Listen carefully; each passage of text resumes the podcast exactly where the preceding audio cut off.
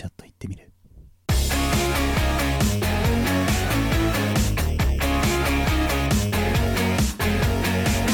いい年こいた2人による気ままなくっちゃべりプログラム「鍋フレパ、あさっての方向」フレパさんのはいはい。好きな女性のタイプって、まあ性格とかでもいいですけど、うん見た目でもいいですけど、うん。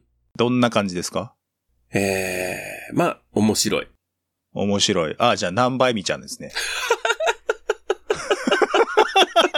うん、何倍見ちゃん。あ それから？それえ、から？あはい。他には？えー、そうですね。えー、ボブ、ボブからショート。ボブからショート、あ、いっぱいおるわ。それだけでは、ちょっとご案内はできないね。えー、じゃあ、髪色が赤。赤？うん。狭いとこ行きますね。じゃあ、お嬢やね。お嬢。はい。お嬢。お嬢は、真っ赤かだし、あ、髪の毛もちょうどいいぐらいやね。じゃあ、長さ的に。いいですね。うん村上智恵ちゃん。男前ですね。広島弁が可愛いですね。キャラソンがね、なんと演歌なんです。なるほど。うんすごいよ。めっちゃ演歌綺麗にね、中の人もね、歌い上げてるからね、中の人？はい。ちょっと感心する。じゃあ、背が低い。背が低い、いっぱいおるよ。どれぐらい？どれぐらい？まあ、150ちょい。あ、ちょいか。以下がちょい以下ね。ちょい以下一応以下いっぱいおるんよね。まあでも年齢がやっぱりそうなると若いよね。あなるほどね。あ、でもそうやな。あの子なんかいいかもな。えっと、草壁若菜さんとか身長ちっちゃいですね。ほうほうほうほう150弱ぐらいだと思いますね。でも20歳ですね。ああ年齢的にはおすすめができますね。すねじゃあ。うん。でもね、身長がちっちゃくて、うん幼く見られるんですけど、でもあの、私は大人の女性だからっていう振る舞いをするところがね、あいいねうん非常に可愛いですね。うん。どう見ても二十歳には見えないんですけどね。ちょっと子供に見られるのを嫌がってるんですね。うん。そうですね。もう私は大人なんですよって。その喋り方ももう子供やわ。え、じゃあもっと細かくてもいいの？細かい、例えば？細かいって。え、じゃあ性格にしようかな、性格。性格か。えっとねはい。えーっと、天然なんやけど、天然。ううんん。まあちょっと天然なことをいじられると嫌がるというか、はあ。私天然じゃないですけどっていう天然天然とか。私天然じゃない。えーっと、そうやな。愛子ちゃんとかかな。出てくるな愛子ちゃん、でも天然だからっていじられて嫌がったりはあんましてないかな。でもすごい天然ですねゆるふわって言われますねね。よくはいはいはい。お散歩大好きですね。お散歩、えっとね、カメラを持ってお散歩に出るのが大好きな子ですね。あ、いい趣味ですね。うん。趣味、趣味、そうですね。趣味お散歩ね。これ。はおらんか、さすがに。はい。お酒が好きとかって言いますか？お酒めちゃめちゃいますよ 何がいいですか？日本酒がいいですか？ワインですか？ビールですか？えー、最初ビール、あ、最初ビビールやったらサナエさんやね。うん。あれやね、フレパさんはパッションの子が結構好きなのかな 日本酒は、日本酒もいる。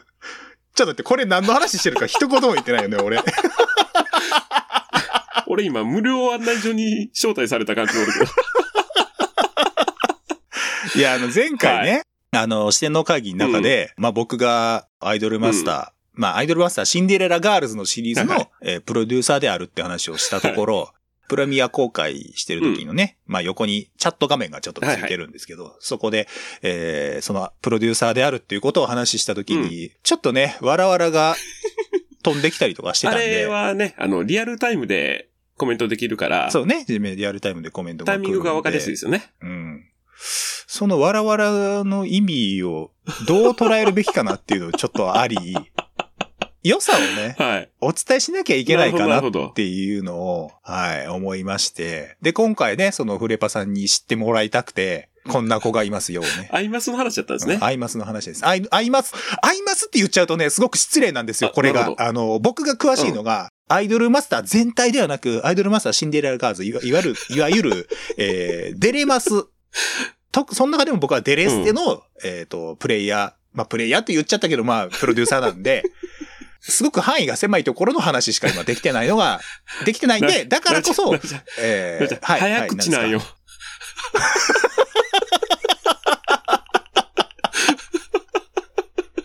何、何があかんのですか？だから僕はその、デレマスのことについてはちゃんと話ができますけど、例えばシャイニーカラーズとか、ちょっとミリオンまでは僕は把握してないんで、まあ、初代というかね、ナムコ、ナムコはね、僕は多少はまあアニメ見たんで話はできるんですけど、でそれ全部を知ってるわけじゃないのに、アイマスのファンですっていう言い方をしてしまった前回は僕はちょっと良くなかったなとは思ってるんですよ早口なん。よ。入ってこんから。入ってこん。じゃあもっと熱コメント食べ早か。口な方に気がいってまうから。落ち着いて。あのね、前回ね、僕もね、自分で編集してて、うわ、ここめっちゃ早口っていうね、自分で弾く瞬間が正直あったんよね。伝えたい時がもう早口なんよ。もう目に見えて早口なのよ。自分でもちょっと弾きましたね、前回は。早口っぷりに。よう、そんな口回んなって思った、自分で。まあでもね、さっきそのフレパさんがこういう子がいいっていうのを話してた子に対して一応紹介できるん。アイドルの皆さんはね、いろいろいるんで、元スチュワーデスとかもいるもうんね、ですよ。後半うっすら気づいてたから、はいおらんやろなって思ってお酒好きみたいなこと言ったけど、おるんよね。いやいやいやいや、だって、その、お酒が好きなアイドルたちを集めた大人のね、ちょっと年齢層が上の、えっ、と、アイドルたちを主役に据えたコミカライズ作品があるんですよ。おうほうほそういうのもあるぐらい、えーお酒が好きなキャラクターっていうのはいっぱいいますう。。もうそういう子たちを集めた。そうです、そうです。なるほどね。ありますから。あのね、えっ、と、サイコミっていう、えっ、と、サイゲームスが、えー運営してる聞いたことあるアプリやねウェブ。コミックサイト。そうそうそう、アプリがあって、そこで連載がありますね。へえ。えっ、と、アイドルマスター、シンデレラガールズ、えっ、と、アフター20か。だから20歳以上のキャラクターが主に中心になって出てくる。そうそうしとかんとね、お酒飲むって言ってる。そうそうそうそう。まあで、そう、あの、もちろん未成年のキャラクターも出てきたりはするんですけど、うんうんうんあの、舞台が居酒屋というか、シンデレラっていう居酒屋、飲み屋さんが舞台になって、はいはいはい。えー出てくるんで、これはね、すごくいいですよ。この漫画すごくいい。あの、漫画っていう媒体だと、あの、前回も話したんですけど、うん。デレマスのキャラクターの中には声がついてない子がいるんですよ。あ、言ってましたね。う。うんん。だから、えっと、例えばアニメ化するとか、えーゲームの中でもボイスがついてなかったりっていうことで、うん。やっぱりちょっと扱いにくいところがあったりもするんですよ。声がついてないキャラクターってね。うんうんうん。やし、えーちょっと、まあ、扱いとして不遇だったりっていうのもね、やっぱ曲がなかったりするんで、そうかそうか。あったりもするんですけど、こう漫画っていう媒体になると、うん。声がなくても喋ってるわけですよ。ああ、そうよね。だからゲームの中であんまりこう脚光を浴びてなかったりするなるほど。キャラクターが活躍したりとか、うん。あのーすごくね、僕はこれ残念なんですけど、うん。年齢層がちょっと上のキャラクター、30、30を超えてるアイドルもいるんですけど、そういう子たちって、うん。あのー総選挙とかで正直ちょっと票が伸びにくいんですよ。なあ、まあまあ、しょうがないか。うん。あのね、大人の魅力を分かってないプロデューサーたちがいるのは僕はすごく残念なんですけど、でもね、そういうキャラクターたちが、うん。この漫画の中でめちゃめちゃ輝いてる。なるほどね。高橋玲子さんとかね、しのさんとかがすげえ輝いてるのよ。いや、もう名前もいい感じよね。柊しのさん。うん。え、高橋玲子さん？高橋玲子さん。高橋玲子さんとか、えっ、と、柊しのさんはワインがお好きですね。シャンパンとか。なるほど。しのさんはもう、もっぱらワインだね。もうね、全然顔とか浮かばへんし、今想像してるの違うと思うんやけど、うん。なんかパッと出るもんね。でもなんかこういうキャラクターなんやろうなっていうのはきっと浮かぶでしょ。うん。わかる。うん。最初ビールってさっき言ってたじゃない、うん。これね、片桐さなえさん。えっと、元不敬さんですね。ああ、もっと不敬。うんうんうんうんで、ちょっとファッションセンスがね、私服のファッションセンスが、うん。ちょっとバブル期っぽい感じ。え、おいくつなんでしたっけ？年齢はね、でもね、多分24、5ぐらいじゃないかな。年齢まではごめんなさい。僕ちゃんと覚えてないんですけど。うんあ、今ね、ちょっと調べましたけど、はい。意外と年齢上の方でしたね。28歳でした。あ、見た目はもうちょっと若いと。見た目若いですね。ロリ巨乳ですね。あ、そっか、そこもあるのか。よくビールで酔っ払ってブヘーみたいな感じになってたり。はいはいはい、はい。しますけどいや、そういうところも可愛かったりするしね。いやー、うんサナエさんはね、いいよ。サナエさんはすごくいいよ。うんじゃあ、あの、甘えてくる感じは、甘えてくるキャラクターってこと、うん。甘えてくるキャラクター、うーんとね、結構いますね。酔ったら甘えてくるみたいなのは言いますか？寄ったら甘えてくる。えーとね、あー、えっとね、みゆさんとかはね、甘えてくるっていうかね、ちょっとめんどくさい女な感じが出してくるのがね、すごくいいですね。すぐ出てくるやん、名前。みゆさんはね、いいよ。あ、もう全部いいしか聞かんのよ。だっていいんだもん。みゆさんはいいよ。だっておすすめできない子なんていないですもん。もうなめちゃんが出せへんぐらいのコアなとこ行きたいな。ええみゆさんもね、このアフター20っていう漫画でね、うんうんうん。えー活躍をしてますよ。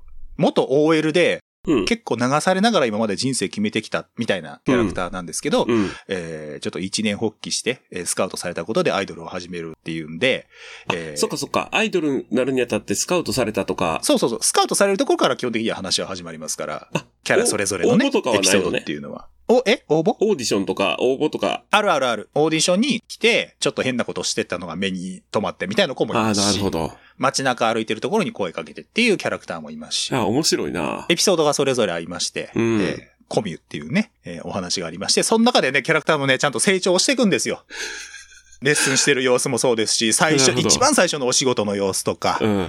例えばこう、曲が、その子のソロ曲ができたっていう時のエピソードで、曲ができましたと、そのは初披露のライブまでにこういうことで悩んだりとか、うんうんえーうん。周りの別のアイドルに、えーいろいろ支えられて、こういうところに至って、こうなって、こうなってみたいのがね、ちゃんとあるんですよ。こうね、このね、みゆさん、みふねみゆさんのね、ソロ曲がね、すげえいいんだ。あ、ソロあるってでもすごいよね。え、全員にソロあるもんなの？あお声がついてるキャラクターっていうのがまず大前提でね。うんうんうんうん。で、その中で、えっ、と、まだやっぱ個人曲がないキャラクターとかもありますあ、しやっ、ぱりあるんやね。えーユニットで歌ってる曲があるっていう子もいますし、うん。その中でも、えーソロ曲があるっていうのは、その担当プロデューサーたちにとっては、もう、待ちに待ったと。ついに来てくれたかと。なめちゃんがプロデュースしてる中の一押しの子は、えー、それ聞く？ソロ曲は、あのね、これがね、うん。あのーどっから話をしたらいいのかな？まあ基本的にその担当って、まあ担当プロデューサうん。ー、えー担当アイドルっていうのを、うん。えーまあ必然的にこう決まっていくというか、やっぱ気に入っていくじゃないですか。うんうんなった時に、じゃあ、もう一人だけを担当しなきゃいけないのか、それとも他にもいていいのか。うん。あ、なるほど。こっから話が始まるわけですよ。なるほど。で、僕は、これね、気が多いとか言われるのかもしれませんけど、僕は少なくともさ各、えっ、とね、属性がデレマスにおいては、うん。キュート、クール、パッションっていうね、えあ、ーはいはいはいはい。ピンク、青、黄色っていう属性分けがあるんですけど、その各属性ごとに僕は一応、あの、担当アイドルがいるんですけど、はいはいはい。ただそれもね、一人には決められないんですよ、やっぱ。その中でのトップみたいな子はいますよ。いますけど、うん。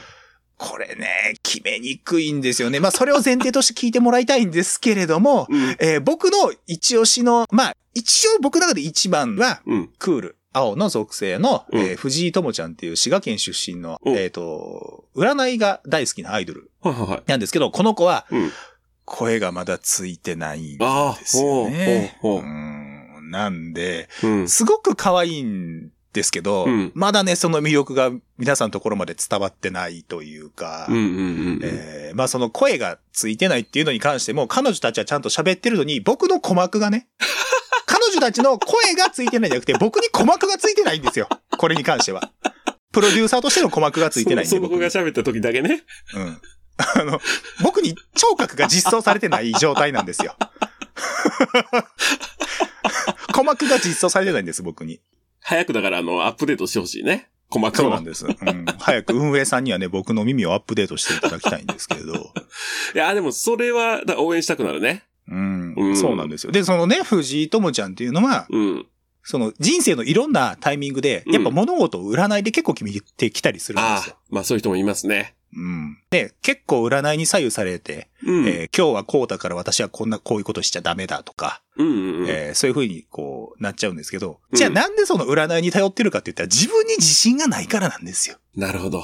自分の決定とか、うん自分の魅力っていうものに対して自信がないから、うん。占いに頼って、えー例えばラッキーカラーを取り入れてみたりとか、こういう行動をしちゃダメ、こういう行動をしようっていう風に決めてみたりとかまあまあありがちですよ。するんですけど、うん。でも、そうやってアイドルとしての活動をしていく中で、うん。自分の魅力は何なのか、自分がやりたいことは何なのか、うん。他人からどういうふうに見えてるのかっていうことを学びつつ気づきつつ、うん。やっていく中で、えー占いっていうのはあくまで指針になり得るものでしかないと。なるほどこれで全てを決めるのは違うし、うん。えー決めるのは占いじゃなくて私なんだと。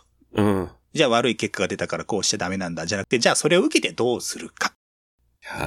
なんだってことに気づいて成長していくわけですよ。成長した。あー成長するんですよ。で何より、まあ、俗っぽい言い方になりますけど、うん。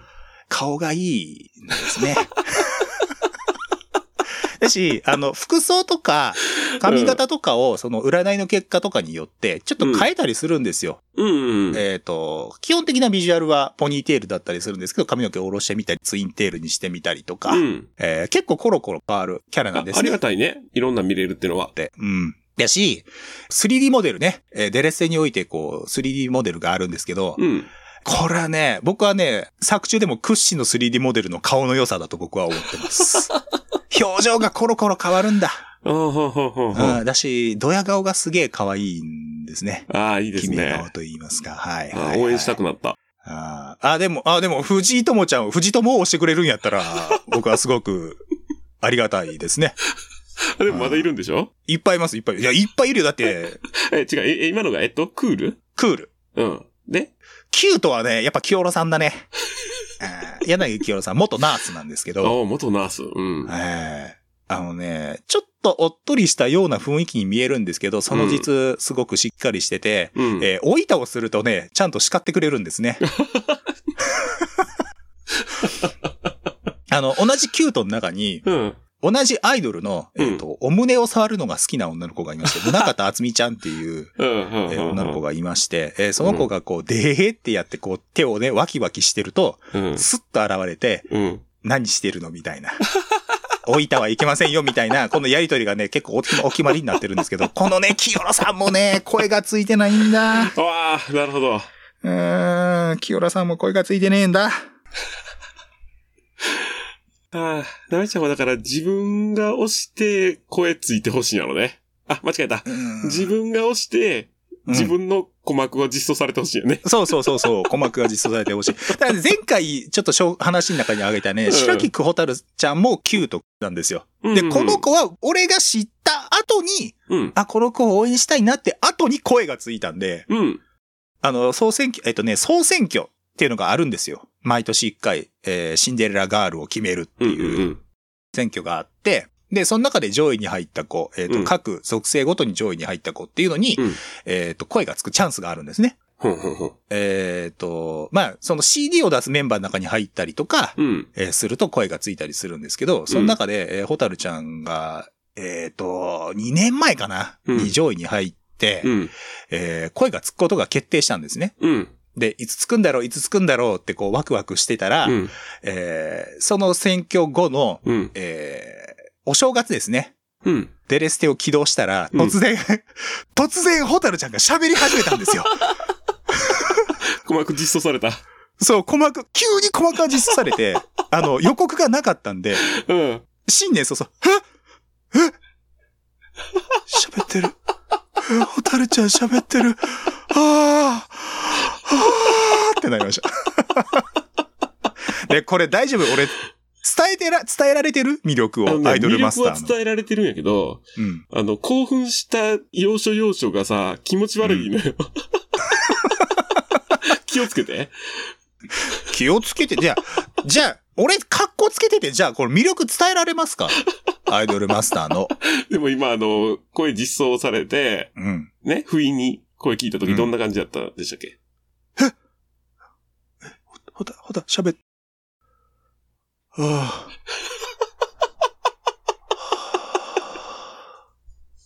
死んでもいいわ。でもそこだけ聞いたら気持ち悪いのよ。ああ、ホタル、ホタル喋ってるああ、よかったな、ホタルちゃん、本当に。このホタルちゃんっていうのがね、あの、不幸体質なんですよ。僕の事務所に移籍してくるんですよ。うん。僕がプロデューサーとしている事務所に 移籍してくるんですけど、うん前の事務所でもアイドル活動をしてたんですけども、どうんその事務所がね、えっ、とね、二つ三つ実は潰れちゃうんですね。え在籍してる期間に。えうん。で、それで、あんたのせいだみたいに先輩アイドルから言われたりとか。ああ、そうかそうか。前んとこでも潰れてこっち来たし。そうそうそう。だし、まあ日常生きてても、うん。えー突然街中歩いてる時に、えーマンションのあたりを歩いてると、うん。自分のそばに植木鉢が落ちてくるとか、なんかよくあるやつ。今日は快晴って言われたのに雨が降ってくるとか。ちっちゃいとことからそういうのもあったりといや、かするそれはんですけど、応援したくなるな。でね、声がついて、うんあの、ソロ曲がね、もらえたんですよ。その時に、自分がこうそういう不幸体質だからっていうことで、うん自分のために作られたこの楽曲っていうのが、うん。不幸になってしまうんじゃないか。私なんかが歌っていいのか？ああ、そんな考えせんでいいのに。こんなこと考えなくていいでしょ、うん。でも考えちゃうんですよ。なぜなら、ホタルちゃんはすごく優しい子だからなんですよ。いやもう事務所潰れたお前のせいじゃないから。そうそうそうそう。多分不幸かもしれないけど、うん。でもそれは君のせいではないし、うん。なんか私なんかがアイドルやってていいのかなとかそういうことまで考えちゃったりするんですよ。いい私が歌うことによって、せっかく素敵な曲なのに、うん。何かがあってみんなに伝わらないとか、うん。曲がかわいそうな思いをしてしまうんじゃないかっていうことを考えたりとかするね。すごく優しい子なんです。周りの子にも迷惑かけちゃうんじゃないかって。自信持って歌え。ね？うん。かわいそうでしょ？そういう風に考えちゃってるの。でもね、それをね、やっぱ僕は支えてあげたい。うん。い大丈夫だよって言ってあげたい。やその気持ちはわかる。うん。うん。あの、気持ち悪いって言ったけどね、うん。実際実装された自分が推してる、このね、声が実装されたらね、多分それぐらいのテンションになると思うよ。なるでしょ？他にもね、キュート、関ひろみちゃんっていう子がいるんですけど、この子ね、同じ僕と出身、富山県同じ、同じなんですけども、う。うんまく笑顔になれないっうん。ていう、ちょっと眉間にシワが寄っちゃうというか、目つきが悪いことをちょっと気にしてて、うん。あの、うまく笑えないっていうことがコンプレックスだったりするんですけど、それもね、ちゃんと乗り越えて、あれや、写真撮られるのを嫌がっちゃうタイプの子や。うん。顔きつくなるからとか言ってでね、その、この関ひろみちゃん、うん。えっ、と、白木小樽ちゃんと、あと、森久保ののちゃんうん。っていう子がクールにいるんですけど、この3人でね、えーユニットを組んでるんですけど、僕この3人大好きなんでね、この3人の曲が実装された時はね、すごくいい曲だなっていうのでね、僕すごくグッときたんですね。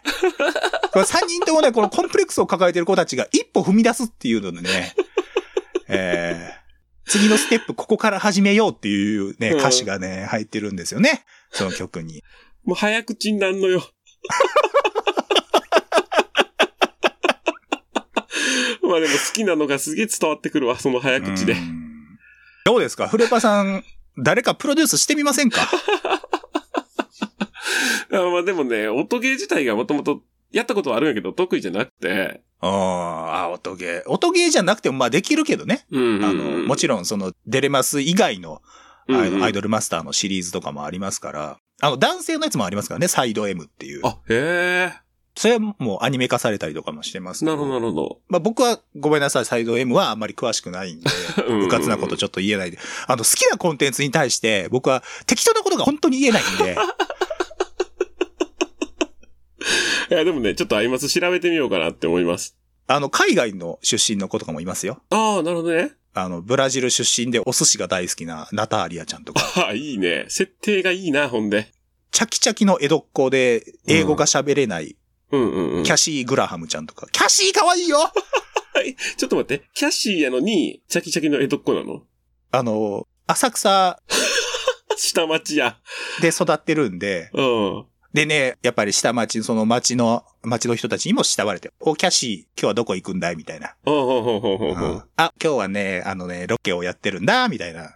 シーンとかがね、あったりして、キャシーちゃん、これ持ってきなってこ ああ、いいね。おっちゃんたちに好かれてる感じもいいうね。うん愛想いいんやろね。だから。いいよキャシーちゃんは超可愛いよ ああ。ああ、でもいいですね。海外も多いね。海外いますよ。もう、いろんな属性というか、いろんな性質を備えた子たちがいっぱいいるんで、うんうんうん。絶対見つかります。この子可愛いな。見た目だけでもこの子可愛いのは絶対見つかるし、中身を知ったらみんな好きになると思いますよ。全部で何人ぐらい？えーと、何人だっけなまあ、ざっくりでも。どっか数書いてなかったかなちょっと待ってね。はいはい。これ、俺適当に、えっ、とね、あ、わかったわかった。うんえっ、と、190人今いま めっす。ちゃおる。選べんわ。190人い選ますべ、ね。選びきれ。いやいや、だって100、い選びますよ。だって190人もおったら、うん。この子も可愛い、あの子も可愛いって絶対なりますから。だからそうなるよ、絶対うん。。だから、うん。あの、もちろんね、一人に絞って、プロデュースするのも道だし、だってあれでしょ、えーユニットってのは、こっちでどうこうできずに決まっちゃうもんでしょ、えーっとね、もちろん設定として決まってるとか、うんそのまあ、そのユニットで曲出してたりっていうのもありますけど、うん。えーっと、デレステに関しては、うん。えーっと、1ライブ、まあ曲、この音ゲーとしてゲームをプレイするときに、うん。えーっと、ユニット5人、このアイドル、このアイドル、このアイドルっていうのを設定ができるんで、少ない。えー自分でこの設定をして、えー少ないよ。そのゲームをプレイするっていうのもできますから、俺の好きな、俺が担当するアイドル5人を集めてっていうので、勝手にそのユニットを作って、うん。えっ、と、MV をね、その曲の MV を鑑賞することができます。あ、MV が出来上がるってこと？衣装の変更とかもできるし、はあえっと、SSR を引くと、えっと、その子専用の衣装っていうのが、えーついてくるんで、ただ、ダメ。190からの5は大変よ。いや、そこも、あの、まあ、新しいカードが手に入れば、えっ、と、そのライブをプレイしていくことによって、うんえっ、と、新ガイドっていうのがこう、溜まっていって、うん。えーステータスが伸びたりとか、うんえっ、と、まあ、いわゆるこう、えっ、と、スマホのゲームでよくある覚醒みたいなね、はいはいはいはい。ことでこう、絵が変わったりとかっていうのがありますから、まあ、僕のプレイスタイルとしては、新ガイドがこう、全部マックスになったら、うん。えっ、と、プレイする、選ぶキャラクターをこう入れ替えて、まだ新アイドルが溜まってないことを入れ替え入れ替えて入れ替えてみたいな感じで、キャラクターを育てて、絆を紡いでるような、いやー。まあ、楽しそうだわ、でも。女王様みたいなキャラとかもいますからね。プロデューサーのことを豚って言ったりする。マジで？それはどうなの？あのね、えっ、と、財前時子さんっていうね、うんえーキャラクターがいるんですけど、えー本当に豚ねみたいな。ことを言ったりするんだけど、あのね、これがね、絶妙でね、不快感がね、これ見事なくてい、や、でも、アイドルとしてダメでしょ。あのね、いや、これがね、ちゃんと魅力になってるんですよ。なるほど。そういう売り方をできるアイドルなのか。本当にどしがたい豚ね、みたいな口調だったりもするんですけど、これがね、あの、込みをね、こう読み進めてると、うん。あの、微妙にちょっとね、言うまでに間があったりするんで、あ、なるほどですけど。その間のおかげで、うんちょっと面白くなるんですね、なぜなるか。ほどね。僕そういうキャラクターって他のコンテンツだとね、あんまり好きじゃなかったりするんですけど、なるほどね。その、苛立ちだけにはならへんってことね。そうそうそう。うんだからまあ気ぐらいも高いキャラクターですから、うん。ちゃんとキャラクターとして成立してるからこそ、そういう不快感がないんじゃないかなと僕は思いますけどね。なるほどね。うん。いや、まあね、なめちゃんがめちゃくちゃ、やっぱこう、テンション高く、早口で、はい。あの、進めてくれるんで、はい。まあ面白そうなのは伝わりましたよ。本当に？うん。でもね、これね、一面しか伝えられてないと僕は思うんですよね。あまたね、今度機会があったらまた聞かせてもらってもいいんやけど、はい、はい。これ一個だけ言いたいことあって、はい。なめちゃんこれオープニングトークなんよ。今何分？もう30分超えてる。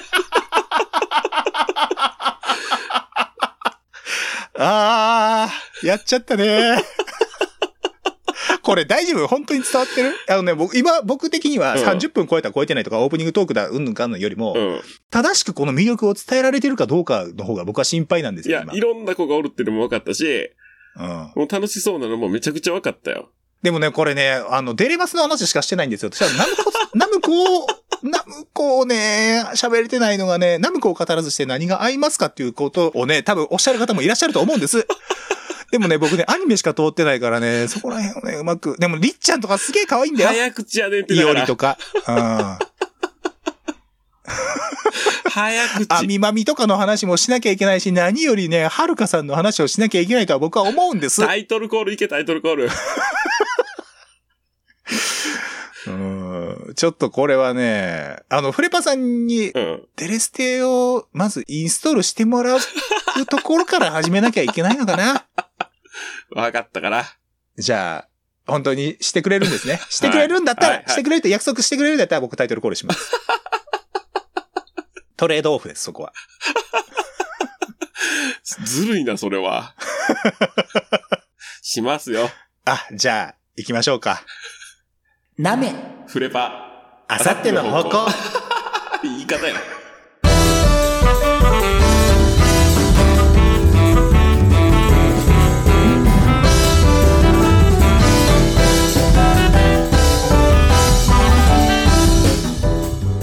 皆様、ごきげんよう。あさっての方向パーソナリティのナメです。そして、同じくパーソナリティのフレパーです。はい、えー、今回のオープニングトークでもはいうおしまいですね。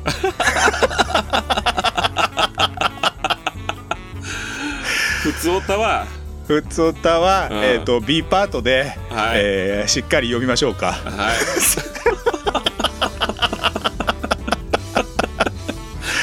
じゃあ、えーこの後もですね、はいえー切り替えて、アイマスの話はちょっとここまでにして、えーこの後もお送りしていこうと思いますんで、えー引き続き B パートもよろしくお願いします。えーはい今回は本当にすみませんでした。